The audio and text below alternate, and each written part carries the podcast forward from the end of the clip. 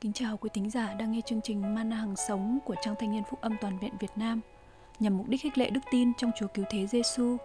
Hôm nay chúng ta sẽ cùng nhau suy ngẫm chủ đề thuộc về Ngài. Ngay cả trước khi sáng thế, Ngài đã chọn chúng ta trong đấng Christ để chúng ta được thánh hóa và không chỗ chê trách trước mặt Ngài.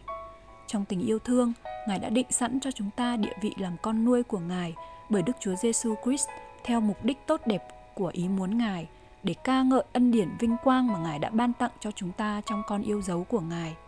Epheso đoạn 1 từ câu 4 đến câu 6 Ấy chẳng phải các ngươi đã chọn ta, bèn là ta đã chọn và lập các ngươi để các ngươi đi và kết quả, hầu cho trái các ngươi thường đậu luôn, lại cũng cho mọi điều các ngươi sẽ nhân danh ta cầu xin cha, thì Ngài ban cho các ngươi.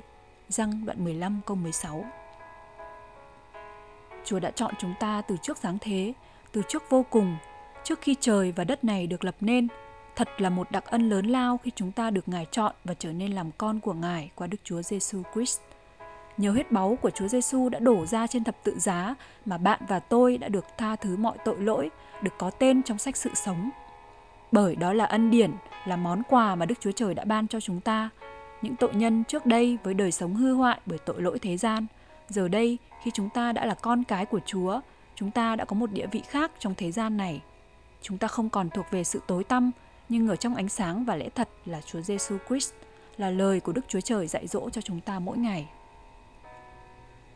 Vậy, nếu ai ở trong đấng Christ thì nấy là người dựng nên mới, những sự cũ đã qua đi, nảy mọi sự đều trở nên mới. Nhất Corinto đoạn 5 câu số 17. Vậy những ai đã đồng chết, đồng chôn con người cũ và sống lại cùng Chúa Giêsu thì đó là người được dựng nên mới hoàn toàn, cả về thể chất lẫn tâm linh.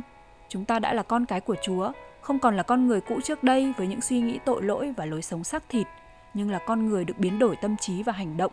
Tấm lòng mỗi ngày trở nên giống Chúa hơn, hãy tha thứ cho những người làm tổn thương trong quá khứ, hãy trả lại những gì đã lấy của người lân cận, hãy xin lỗi nếu phạm sai lầm với ai đó và hãy yêu thương giúp đỡ những người đang cần bạn. Và điều quan trọng hơn Chúa muốn chúng ta làm đó là vâng giữ mọi lời của Ngài. Chính vì vậy, chúng ta hãy kết ước và siêng năng đọc lời Chúa mỗi ngày, dành thời gian cầu nguyện để tâm sự cùng Cha Thiên Thượng và Ngài luôn có những sự chỉ dẫn cho bạn. Khi đã trở nên làm con của Đức Chúa Trời thì mỗi người đều là công dân của Vương quốc Thiên Đàng. Chúng ta được hưởng đặc ân làm con và được hòa giải với Đức Chúa Trời – Chúng ta cũng là sứ giả và đại diện cho Ngài để tiếp tục giao ra phúc âm là sự cứu rỗi của Ngài qua cứu Chúa Giêsu để nhiều linh hồn được cứu. Nếu chúng ta đã thuộc về Ngài, hãy để Chúa tự do hành động trên đời sống bạn. Hãy cống hiến hết lòng và hết mình cho công việc Ngài giao phó.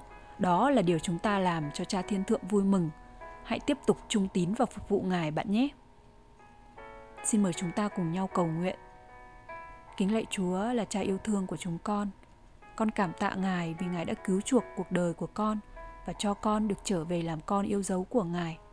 Xin tiếp tục hướng dẫn con trong bước đường phục vụ Chúa để con sẽ làm đẹp lòng Ngài và kết quả cho nhà của Cha.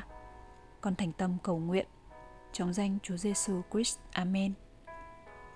Xin cảm ơn quý vị đã dành thời gian lắng nghe chương trình Mana hàng sống. Nếu bạn muốn tìm hiểu thêm về Chúa, muốn chia sẻ những suy nghĩ trong cuộc sống, xin vui lòng liên hệ với chúng tôi qua fanpage Ban thanh niên FGY mong được kết nối cùng bạn. Xin chào và hẹn gặp lại.